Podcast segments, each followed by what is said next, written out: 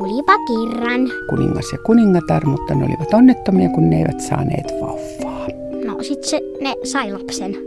Siitä järjestettiin juhlat, olisi kuullut ristiäiset, niin sinne kutsuttiin sitten väkeä, kaikenlaisia haltijatteriakin, mutta Mutta yhtä se ei voinut kutsua, koska oli liian vähän lautasia. Mutta sitten kun oli juhlat bileet käynnissä, siellä hirveätä diskoa mentiin ja no sitten se kummi, joka oli jäänyt kutsumatta, eli paha kummi, niin tuli tuota, sinne ja oli raivoissaan. hän sitten manasi, että tämä jossain vaiheessa värttinä pistää tätä prinsessa ruususta. Ja hän vaipuu satavuotiaaseen uneen, siis tämä prinsessa. Kunkku sitten määräsi kaikki ruukit poltettavaksi.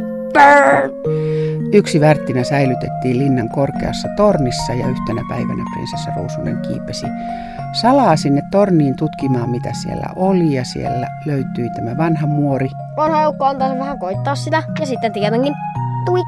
Näin hän nukahti. Ja laulu kertoo, että vuosadan nukkuu ruusunen. Sitten tuli ratsastaen prinssi. No niin, se saapui ruusupyhikön luo. Ja nyt se pääsi linnan luo. No niin, siellä se pussaa prinsessa ruususta pusi pusi muah. Ja tota, se prinsessa ruusunen herää. Ja sinne menee naimisiin ja kaikki on tosi iloisia. Lapsena rakastin prinsessa Ruususta. Uneen vaipuva prinsessa oli samaan aikaan traaginen ja käsittämättömän kaunis. Ensimmäisen luokan kevätnäytelmässä minulla oli mahdollisuus eläytyä Ruususen rooliin, mutta jännitin niin kovasti, että sain kuumetta ja oksensin. Mielikuvitustani kutkutti erityisesti paikoilleen nukahtava linnanväki. Palvelijat, kuningas ja kuningatar, jopa kärpäset katossa. Ja sitten Sadan vuoden jälkeen kaikki jatkuu niin kuin mitään ei olisi tapahtunut. Prinsessa Ruusunen on suloinen, ruusunpunainen ja täydellisen viaton. Nuoruutensa kukkeimmassa vaiheessa uneen vaipuva prinsessa on puhdas kuin neitsyt Maria. Juuri siksi prinsessa Ruususen historiaan tutustuminen oli melkoinen shokki.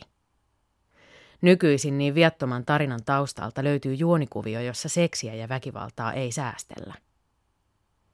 Ensimmäinen tunnettu versio on kirjoitettu katalaanin kielellä. 1300-luvulla tehty runomuotoinen tarina on nimeltään Veli Ilo ja Sisar Mielihyvä. Samoihin aikoihin sadusta ilmestyy myös tunnetumpi proosamuotoinen versio. Se sisältyy romanssiin nimeltä Pers Foree. Ja siinä on just tämä maaginen uni, josta tämä ihana prinsessa ei pystykään heräämään. Ja sitten hänen rakastunut, ihastunut prinssi ei tiedä, että mitä tekisi, miten tästä selviää. Mutta sitten tapahtuu sillä tavalla, että prinssi, kun hän ei muuta keksi, niin hän muistelee neuvoja, joita hän on saanut Venukselta – ja kun neito nukkuu sopivasti, niin hän käyttää sitten näitä lemmekkäitä konsteja. Mutta tyttö ei herää. Mutta Anteeksi, sen pakko kysyä välissä, että niin. kuinka yksityiskohtaisesti niitä siinä kuvaillaan? Aa, siitä en tiedä. Mä en ole tätä käsi, äh, käsikirjoittaa, alkuperäistä käsikirjoitusta nähnyt.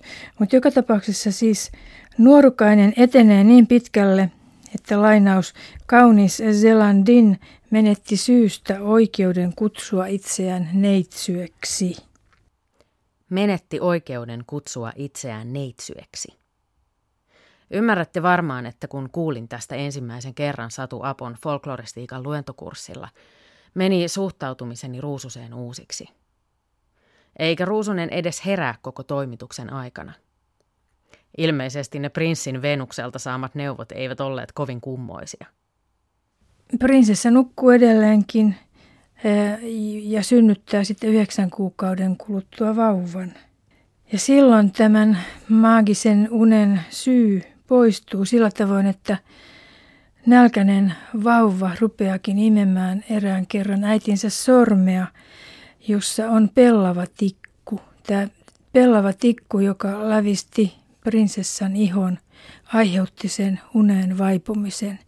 Satu Apo kertoo, että Ruususen tarinassa näkyy keskiaikainen maailmankuva. Tietysti kun mä oon folkloristi, niin mä oon kiinnostanut sitten nämä uskomukset, jotka näkyy tässä, että, että käytetään tällaisia tikkuja ja, tai muita pistäviä esineitä, joilla puhkaistaan neidon iho. No psykoanalyytikot on tietysti kehittäneet tästä omat juttunsa, mutta se liittyy näihin ikivanoihin käsityksiin ihmisen ruumiista ja sitä uhkaavista vaaroista. Eli että iho oli tosiaan se suojakerros ja jos sen lävistää jollakin tavoin, niin siitä lähtee elinvoimaa pois ja seuraa jotakin ikävää. Ja meidän karjalaisissa runoissa, näissä Kalevala-mittaisissa runoissa, niin puhutaan esimerkiksi uniokaista. Ai jaa, okay. Eli että kun porukat lähtee ryöstämään sampoa, niin silloin Väinämöinen tai joku muu niin nukuttaa Pohjolan väen uniokailla, kertoo Arhippa Perttunen. Se tarkoittaa just, että pistetään tällä piikillä ja silloin tapahtuu jotakin, elinvoima häipyy ja ihminen vaipuu sitten uneen. Kansanlääkinnän tutkijat on puhunut tämmöisestä projektiilitaudin selityksestä, että noita tai tietäjä symbolisesti ampuu ihmiseen jonkun terävän esineen ja silloin ihminen sitten sairastuu. Et se on aika yleismaailmallinen. Näitä neulaprinssi-juttuja on sitten löydetty Intiastakin. Ja se on antirokotus. Keskiajan tarinankerronta perinteestä on peräisin yksi Ruususen aihelma, sama joka näkyy Lumikkisadussa. Kaunis nainen, prinsessa tai kuningatar kuolee ja se ei olekaan sitten varsinainen kuolema – vaan hänen ihana ruumiinsa säilyy ihan hehkeänä ja, ja, ja mitään tällaista hajoamista ei tapahdu. Niin nämä on sitten, tämmöinen aihelma löytyy norjalaisesta kuningassaagasta. Kuningas Harald Kaunotukka menetti kauniin vaimonsa nimeltä Snöfrieder – ja kuningas palvoi tätä vaimoaan eikä halunnut haudata häntä. Ja kävikin niin, että Snöfried oli ainakin kolme vuotta sängyssä erinomaisen hyvässä kunnossa ja kuningas istui murheellisena hänen ruumiinsa vieressä. No, mä jostain luin, että germaanisen mytologian tämmöinen Brynhilde-hahmo liittyisi myös Ruususeen. Joo, se, se liittyy tähän piikkiosastoon. Eli, eli Brönhild ei halunnut mennä naimisiin, tämä Valkyria. Ja sitten hänen veljensä ylijumala Odin suuttui tästä ja pisti Brynhildia just tämmöisellä uniokaalla. Ja Brynhild vaipui sitten syvään uneen – ja Odin asetti hänet vuorelle ja sitten ympäröi tämän nukkuvan neidon tulikehällä. Ja sitten vasta, jos löytyisi sitten sellainen sankari, joka pystyy ratsastamaan sen tulikehän läpi, niin hän pystyy herättämään sitten tämän Valkyrian Brynhildin. Ja sitten tuleekin Sigurd Sankari, joka tekee tämän uroteon. Tämä on Wagnerin oopperassa kyllä perinpohjaisesti esitetty. Ruususen tarinassa on aika siirtyä keskiajalta uudelle ajalle ja aina 1630-luvulle saakka. Silloin Ruususen tarinan uudelleen kirjoitti italialainen Giambattista Basile. Haha, ystävämme Basile. Ja sieltä hän taas pesee ja linkoaa. Siellä kokoelmassa Pentamin Roone, eli kertomusten kertomus viihdykettä pienokaisille. Ja tämä Ruusussadun nimi oli äh, Aurinko, Kuu ja Talia. On prinsessa, jonka ristieisessä ennustajat varoittaa, että se ei saa ikinä joutua mihinkään tekemisiin pellavan tai hampun kanssa. Kuningas, prinsessa isä hävittää kaikki kehruainekset, mutta sitten kun se tulee täysi-ikäiseksi, niin se näkee kadulla eukon, jolla on hauskasti pyörivä juttu kädessä, joku asia. Tämä Taalia Neitonen, se on se prinsessan nimi, se menee tapaamaan tätä eukkoa ja tarttuu tähän pellava kuontaloon, siihen tukkoon. Ja silloin tämän tytön kynnen alle sujahtaa tikku, joka lävistää sen ihon. Tyttö vaipuu kuolena maahan, mutta tämä kuningas, isä, ei raaski haudata sitä kaunista tytärtää, vaan vie sen metsässä sijaitsevaan palatsiin ja asettaa sohvalle nukkumaan. No, palatsi ohi sattuu ratsastaan toisen valtakunnan nuori kuningas metsästysretkellä. Tämä nuori kuningas yrittää herättää tätä tyttöä, mutta silloin sen rakkaus leimahtaa ilmiliekkiin. Neito on ihanan kaunis ja just sopivassa asennossa. Kuningas asettuu sen viereen sohvalle, poimii rakkauden hedelmät ja jättää tytön nukkumaan sitä ikuista untaan. Tämä nukkuva tyttö tulee raskaaksi ja synnyttää kaksoset. Ja toinen näistä kaksosista jännällä tavalla onnistuu, kun se etsii sitä rintaa, niin se onnistuu imemään sen pellavat tikun sen tytön sormesta ja tämä taalia herää. Kuningas, joka on kaihoilla jäänyt muistelemaan kohtaamansa kaunista ja, ja hyvin anteliasta ruumista, se palaa katsomaan, että olisiko sen rakkauden hedelmiä vielä tarjolla. Palatsista löytyykin pieni perhe, jonka se kuningas ottaa mukaansa. Kotilinnassa tämän kuninkaan alkuperäinen vaimo ei kuitenkaan suhtaudu silleen, että se olisi mitenkään ok, tämä syrjähyppy. Tämän kuninkaan silmän välttäessä se pyytää kokkia valmistamaan tämän taalia lapsista ateria, jonka sen kuninkaan pitäisi loput syödä. Kokki on hempeämielinen, se pilaa kuningattaren suunnitelmat ja valmistaa kuninkaalle aterian kahdesta lampaasta. Lopuksi kuningatar yrittää polttaa taalia roviolla, mutta oikeus tapahtuu ja rovio lentää kuningatar itse. Eli tämmöinen siis erottinen episodi ja sitten, sitten tuota kuudennen käskyn rikkominen ja sitten tuhotaan se mustasukkainen vaimo, joka oli laillisesti vihitty kuninkaaseen. Joo, jotenkin tämä Giambattista Basilen alaotsikko kertomuksia pienokaisille alkaa vaikuttaa hiukan harhaan johtavalta. Mutta ehkä aika oli se toinen. Se oli vitsi, vitsi. Nyt siis ihan oikeasti. Sekä keskiaikaisissa ruususissa että Basile versiossa raiskataan koomapotilas, ja se on ilmeisesti ihan ok. Lisäksi ainoa, jota sadussa rangaistaan, on tämän raiskaajakuninkaan vaimo, joka ei yllättäen katso kovin hyvällä, kun mies tuo kotiin metsästä löytämänsä uuden ihanan perheen. Melkoista touhua. Hei, joo, ja, ja, ja todellakin nämä on, nämä on aikuisten juttuja ja mitä hurjempia ja yllättävämpiä, niin sitä parempi. Se kuuluu tähän tällainen kirjoitteluun ja huumoriin. Että näissä ei todellakaan moralisoida. Pikemminkin koko ajan yllätetään lukija. Ja onko se sitten myös sitä, että, että, että oikeastikin siihen aikaan sitten miehellä on ollut suurempi oikeus ikään kuin tähän naisen vartaloon, että, että nukkuvan ihmisen äh, penetrointia voidaan kutsua rakkauden hedelmien poimimiseksi. Joo, tilaisuus tekee varkaan. Ja muutenkin niin äh, Basile eli sitten näissä monissa Italian ruhtinashoveissa ja hän näki sitten, minkälaista elämää sitten tämä aatelisto ja ruhtinaat viettivät, etenkin miehet. Niin kyllä niillä oli aikamoisia vapauksia sitten ihan käytännön tasolla, että siellä oli jalkavaimoja ja rakastajattaria ja lapsia vaikka keiden kanssa. Että se oli aika semmoista elämän iloista menoa miesten kannalta. Minä just sanoin, että elämän iloista mm, ainakin osan kannalta. Aika paljon kertoo sekin, että tässä tarinassa pahis on tämä petetty vaimo. Joo, se teki mullekin pahaa, että siitä tehdään roisto.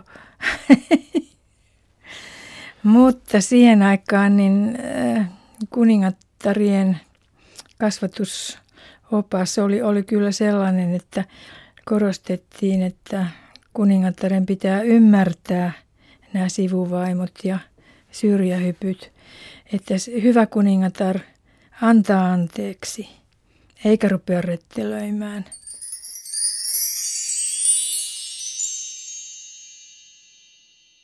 Onko mitään järkeä miettiä 1600-luvulla kirjoitetun vanhan sadun moraalia? Eikö voi ajatella, että nukkuvan prinsessan kanssa suoritettu yhdyntä kuuluu A. sen ajan maailmaan ja B. sadun maailmaan samalla tapaa kuin sadan vuoden uni, haltijattaret ja linnan ympärille kasvavat orjantappurat? Kyllä ja ei. Ruususen tapauksessa raiskauskohtaus kuuluu versioon, joka onneksi on painunut historian unholaan, eikä sitä enää lueta lapsille iltasatuna. Siinä mielessä moralisoinnin voi unohtaa. Olisi kuitenkin typerää pitää satuja jollain tapaa viattomina. Ne ovat tarinoita, joita on vuosisatojen ajan kerrottu lapsille. Niiden arvomaailmalla ja maailmanjärjestyksellä on merkitystä sille, miten lapset hahmottavat maailmaa. Jos siis sadussa tarjotaan vain tietynlaista nais- ja miesmallia, käyttäytymismallia tai vaikka mallia vanhemmuudesta, sillä täytyy olla merkitystä. Tästä syystä satuja onkin modernisoitu ja sensuroitu kunkin aikakauden ihanteiden mukaisesti. Barokista tähän päivään. Varsinkin 1970- ja 80-luvuilla oli satujen uudelleenkirjoittaminen muotia. Satuja kritisoitiin usein feministisestä näkökulmasta. Esimerkiksi tutkija Andrea Dworkin totesi teoksessaan Woman Hating, että sadut muokkaavat kulttuurin arvoja ja sukupuoliroolien ymmärrystä esittämällä naiset aina ilkeiksi tai kauniiksi ja passiivisiksi. Miehet puolestaan kuvataan hyviksi, aktiivisiksi ja sankarillisiksi. Tämän ajattelun seurauksena syntyi feministisesti tulkittuja satuja, joita Suomessa kirjoitti muun muassa Kaarina Helakisa. Itse luen lapsilleni satujen alkuperäisiä versioita hyvillä mielin, vaikka Ruusunen niissä odottaakin prinssiä passiivisena ja siveys suojattuna. Haluan tarkoituksella lukea lapsilleni Peppi Pitkätossusta sitä käännöstä, jossa Pepin isä on neekerikuningas. Olen iloinen siitä, että voin myös lukea ja tarjota luettavaksi vanhoista saduista tehtyjä uudelleen tulkintoja. On hienoa voida näyttää, että maailma muuttuu. On tärkeää näyttää, että kulttuuri on aina oman aikakautensa tuote ja että siksi siihen pitää suhtautua myös kriittisesti.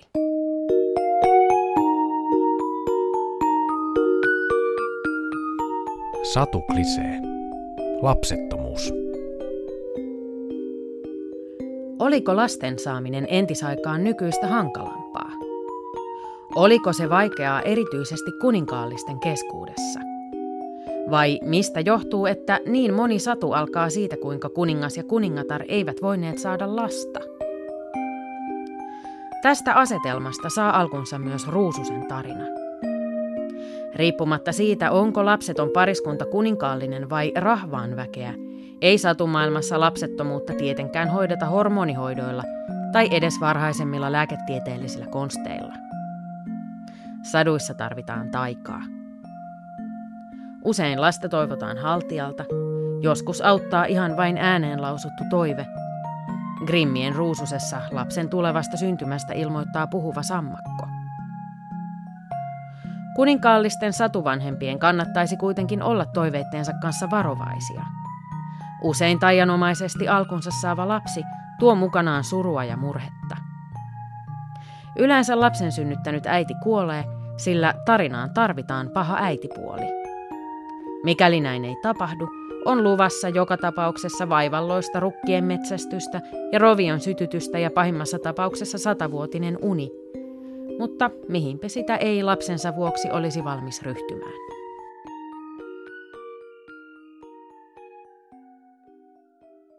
Palataan Ruususen historiaan. Ranskalainen Charles Perrault kirjoitti oman versionsa Ruususesta vuonna 1697. Satu ilmestyi kokoelmassa Hanhiemon satuja nimellä Metsän nukkuva prinsessa. Pero kirjoitti satunsa nuorisolle, ja italialaisen rietastelun oli nyt loputtava.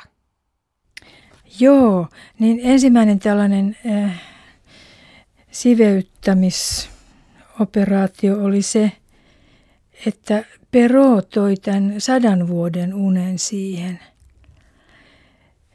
suojattiin tämä prinsessa sen siveys sillä tavoin, että linnan ympärille kasvo sitten tämä tiheä ruusu pensaikko. Ja sen läpi ei kukaan voinut päästä vasta sitten, kun lumous purkautui sadan vuoden kuluttua, niin silloin tämä paikalle osunut prinssi, joka on hänkin metsästysretkellä, niin pääsee tunkeutumaan sinne, sinne linnaan tämän tiheikön läpi. Mutta siinä korostetaan todellakin, että, että sinne ei sitten lampsittu sisään, vaan että siinä oli, oli to, todellakin siis tämä vahva piikkinen suojaus. Eli tyttö sai nukkua rauhassa siellä. Ja sitten kun oli tämä määräaika, niin prinssi kävelee sinne sisään ja tulee kultaiseen huoneeseen. Hän näkee nukkuvan prinsessan, joka on uskomattoman kaunis. Sehän ei edes suutele sitä tyttöä tässä vaiheessa. Että se vain nyt sitten kumartuu ja tyttö herää. Peroversiossa ei ole suudelmaakaan. Ei, ei, ei, sekin on joo. Et siis se ver, verrattuna siihen edelliseen ronskiin seksin harjoittamiseen, niin Pero on todella siivonnut kaikki tämmöiset, mitkä saattaisi viedä ajatuksia siihen suuntaan. Ainoastaan Perolta löytyy tällainen lause, joka tässä Tyyni Haapanen Talgrenin suomennoksessa kuuluu näin, että ää, herännyt prinsessa katsoi prinssiin hellemmin kuin näin ensinäkemältä tuntui sopivankaan. Kyllä sitten se sanoi, tekö se olette prinssi, niin kylläpä teitä sai odottaa kauan. Siinä näkyy hyvin myös se Peron huumori. Joo, joo. joo. No sitten tulee vielä, vielä, vielä lisää huumoria, että rakastavaiset keskustelevat neljä tuntia yhteen menoon. Ja siinä ajassa kaikille muille, jotka eivät olleet rakastuneita, ehti tulla nälkä. nälkä Pero suhtautuu teini-ikäisiin rakastavaisiin lempeän huvittuneesti. Se on tyylilaji, jonka satusetä osasi erittäin hyvin. Prinssi auttoi prinsessaa nousemaan. Tämä oli täysissä vaatteissa, ja suuremmoisen hieno hänen pukunsa olikin. Mutta prinssi ei huolinnut sanoa hänelle, että hän oli puettu isoäidin aikaiseen pukuun ja että hänellä oli vanhanaikainen röyhelökaulus. Se vain kaunisti prinsessaa.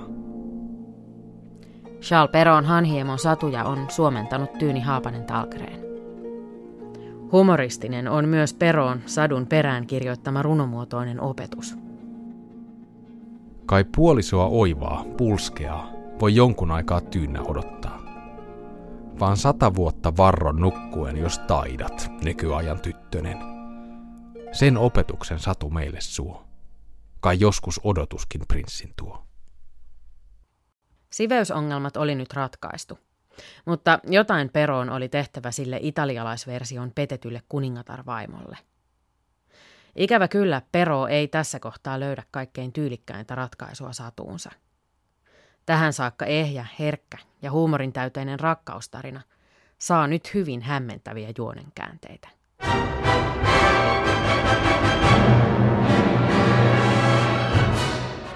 Prinssin kotilinnassa ei odotakaan sitten mikään äkäinen vaimo, vaan siellä odottaa äkäinen äiti. Eli Anoppi. Anoppi. Mm. Ja sitten kun prinssi ja prinsessa ovat siellä prinsessan kotilinnassa jo ehtineet hankkia kaksi lasta, niin tämä Anoppi, joka onkin todelliselta suvultaan niin syöjätär, kun prinssi on häipynyt, niin, niin silloin Anoppi haluaa syödä nämä lapset, koska se on tällainen jättiläishirviö, joka himoitsee kristittyjen verta ja ihmislihaa.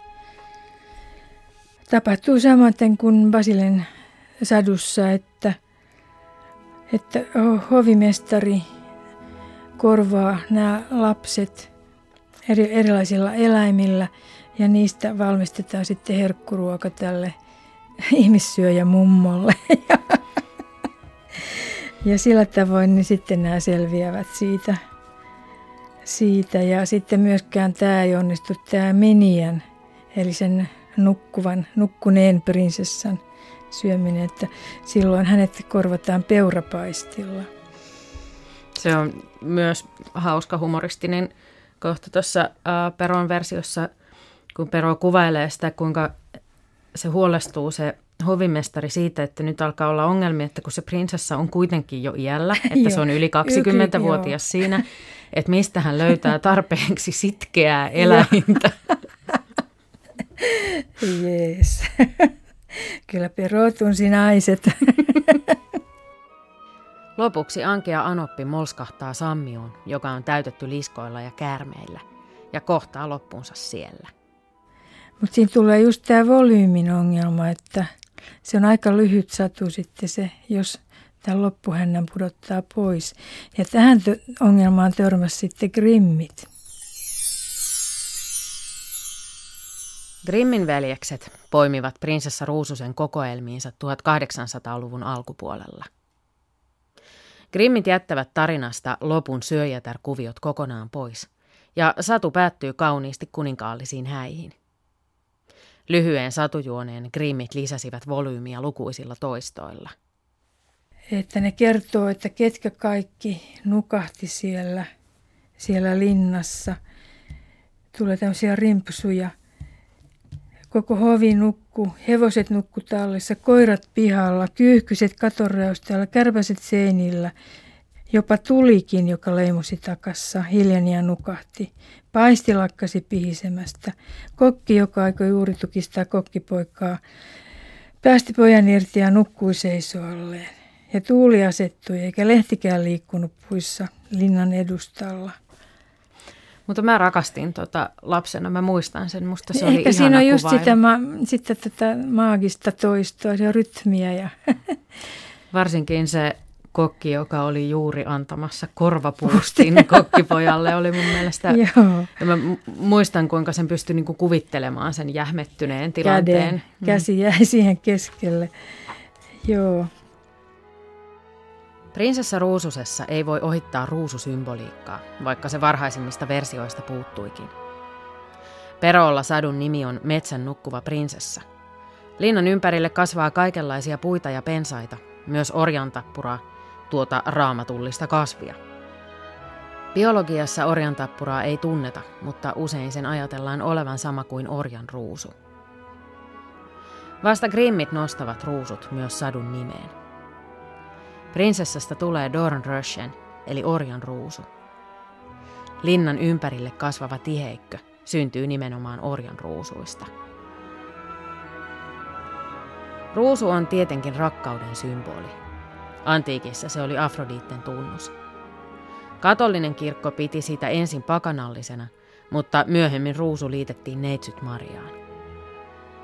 Keskiajalta tunnetaan symbolistinen ruusuromaani, jossa korostuu aistillisuus. Ruusujen ympäröimä prinsessa edustaa näitä kaikkia. Neitseellistä viattomuutta nukkuessaan koskemattomana sata vuotta, rakkautta odottaessaan prinssiä ja aistillisuutta herätessään viimein suudelmaan. Syväluotaavan symbolistisen tulkinnan lisäksi ruusuteema antaa Grimmin veljeksille mahdollisuuden mässäillä jälleen kerran verisillä kauhukuvilla. Grimmillä on taas pik- kiva pikku kauhukuva siellä, että, että siis monet prinssit on yrittänyt tunkeutua sen tiheikön läpi, mutta ei ole onnistunut. Ne kuolee ja roikkuu sitten ne ruumiit siellä tiheikössä. Nam nam.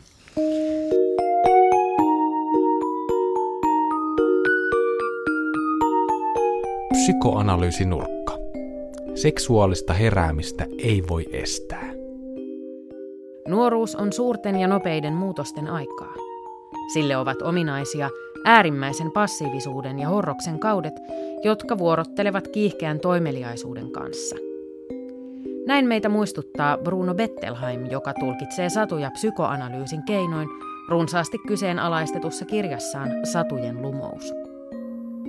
Bettelheimin mukaan varsinkin ensimmäistä kuukautisvuotoa edeltävinä kuukausina tytöt ovat passiivisia ja vaikuttavat uneliailta. Tästä pääsemmekin pidemmittä aasinsilloitta suoraan prinsessa Ruususeen. Ruususen uni kuvaa sitä, kuinka nuoren ihmisen on läpikäytävä passiivinen ja mietiskelevä vaihe elämässään, voidakseen sitten kohdata todellisen seksuaalisen ja aggressiivisen itsensä.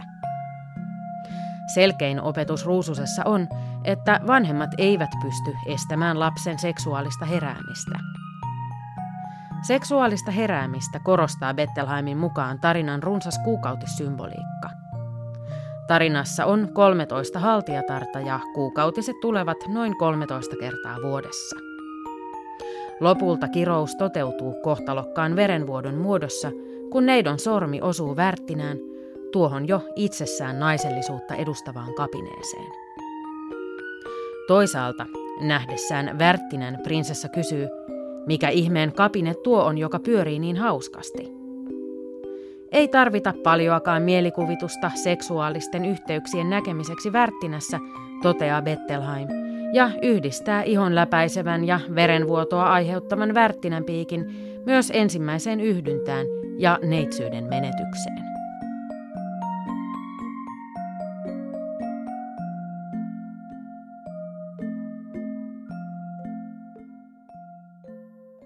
Kansakoulun käyneille tutuin ruususversio on Topeliuksen satunäytelmä. Suuret ja vähän pienemmätkin ikäluokat ovat saaneet eläytyä lukuisissa kevät- ja joulujuhlissa Ruususen ja prinssi Florestanin kohtaloon, ilkeän tuonettaren punoessa juoniaan. Topeliuksen Ruusunen on varsinainen pyhimys. Hän ei ole ainoastaan kiltti ja hyvä tyttö, vaan maailman köyhien ja kurjien vapahtaja. Topeliaaninen moralismi puskee vahvasti läpi. Mikäli koulunäytelmä jäi osallistumatta tai näkemättä, niin ainakin oli mahdollista nähdä Edwin Laineen elokuva.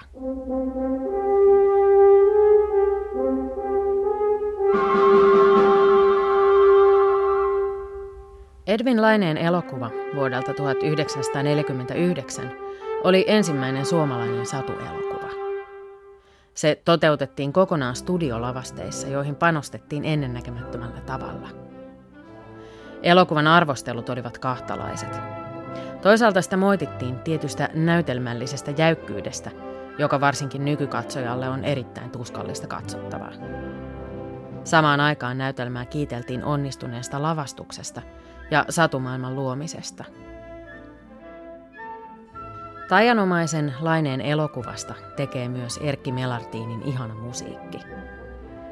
Prinsessa Ruususen häämarssin tahdissa – ovat lukemattomat suomalaiset hääparit astelleet alttarille.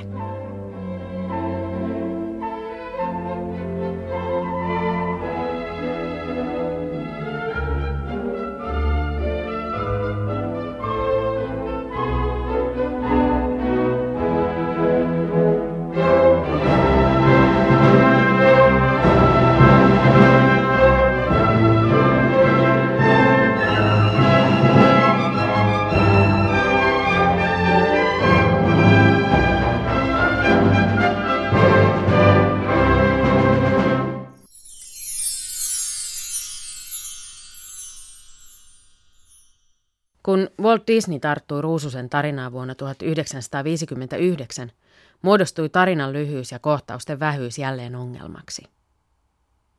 Ymmärrettävästi Disney ei tarttunut Ruususen varhaisien versioiden tarjoamiin lisäjuonikuvioihin, raiskauksineen ja ihmissyöjä anoppeineen.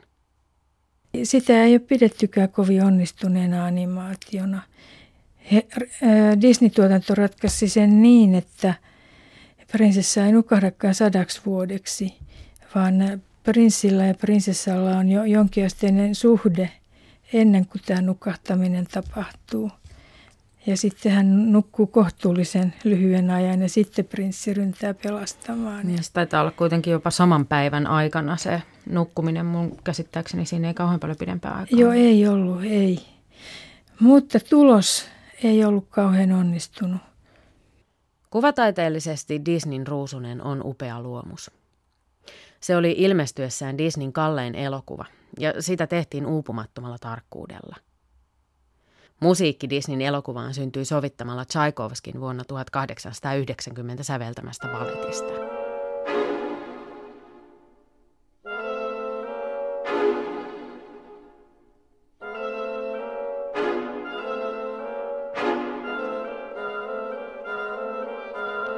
Disney päätyy kasvattamaan pahan haltijattaren roolia.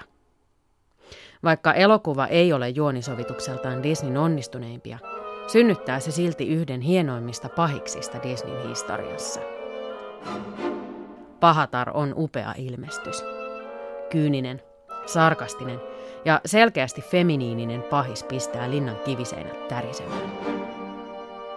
Elokuvan lopussa Pahatar muuttuu hurjaksi lohikäärmeeksi – Pahattaren ja prinssin taisto on yksi animaatiohistorian näyttävimmistä kohtauksista.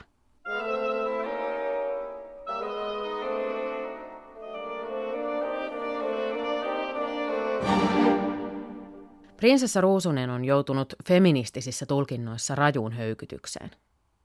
Satu, jonka naispäähenkilön ainoana tehtävänä on nukkua ja odottaa prinssin saapumista.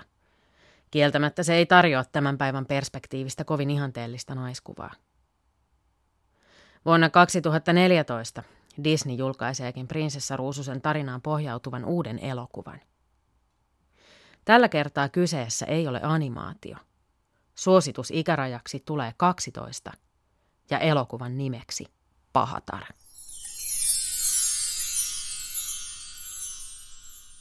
Pahatar on feministinen vastaisku alkuperäiselle ruususelle. Se alkaa kuvaamalla nuorta haltijatarta, pahatarta. Pahatar on metsän henki, josta tulee aikuisena satumaisen fantasiamaailman valtiatar. Yksinäinen haltijatar-lapsi tapaa metsässä maalaispojan nimeltä Stefan. Parivaljakko kasvaa yhdessä teini-ikään ja romantiikka astuu kuvioihin. Lopulta aika ajaa nuoren parin erilleen. Ihmisten valtakunta ja pahattaren hallitsema Moors ajautuvat sotaan.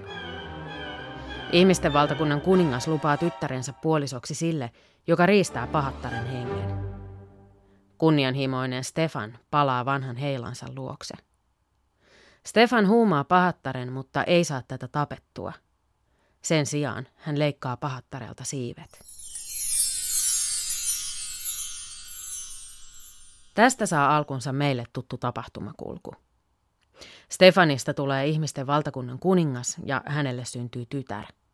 Prinsessavauvan ristiäisissä Pahatar kostaa Stefanille ja langettaa tytön ylle kirouksen. Rukkeja poltetaan roviolla, mutta siitä huolimatta tyttö satuttaa sormensa värttinään täyttäessään 16 vuotta. Elokuva on visuaalista ilotulitusta, ja Angelina Jolin näyttelemä Pahatar on loistava – minä pidin tavasta, jolla Pahatar-elokuva purkaa perinteisiä satukliseitä. Perinteisissä saduissa on paha äitipuoli, paha haltijatar tai mikä tahansa syöjätär. Tämä on poikkeuksetta vanhempi nainen ja selittämättä ilkeä ja häijy. Elokuvan pahatar on pelottava ja halutessaan äärimmäisen julma. Tällä kertaa siihen on kuitenkin syy. Muukin kuin se, ettei kuninkaalla riittänyt kultaisia lautasia. Pahatar on petetty nainen. Siipien leikkaamista voidaan pitää jopa symbolisena raiskauksena. Kuitenkaan Pahatar ei muutu tämän seurauksena yksioikoisen pahaksi hahmoksi. Ajan saatossa haltijatar kiintyy kiroamaansa prinsessaan. Tästä seuraa elokuvan toinen selkeä kliseen purku. Pahatar-elokuvassa kahden naisen välinen kiintymyssuhde nousee perinteistä ensirakkauden suudelmaa merkittävämmäksi. Nukkuvaa ruususta ei herätä prinssin suudelma, vaikka yritystä kyllä on. Ruusunen herää siihen, että häntä suutelee katuva ja sureva pahatar. Kahden naisen välinen rakkaus ei elokuvassa ole romanttista, vaan enemmänkin äidillistä. Liikoja ei Disneyltäkään voi vielä vaatia. Satumaailman heteronormatiivisuutta ei ihan yhdessä elokuvassa pureta. Uudet tulkinnat tuovat prinsessa Ruususen tarinaan lisää tarttumapintaa. Niiden myötä Satu ei jää pelkäksi kiiltokuvaksi. Satujen voima on juuri siinä, että ne elävät ajassa säilyttäen silti lumovoimaansa. Keskiaikainen tarina nukkuvasta prinsessasta, joka päätyy hänet raiskanneen prinssin onnelliseksi puolisoksi, muuttuu tarinaksi vahvasta, feminiinisestä haltijattaresta – joka hallitsee omaa valtakuntaansa varmoin ja päättäväisin ottein. Näinhän se juuri kuuluukin mennä.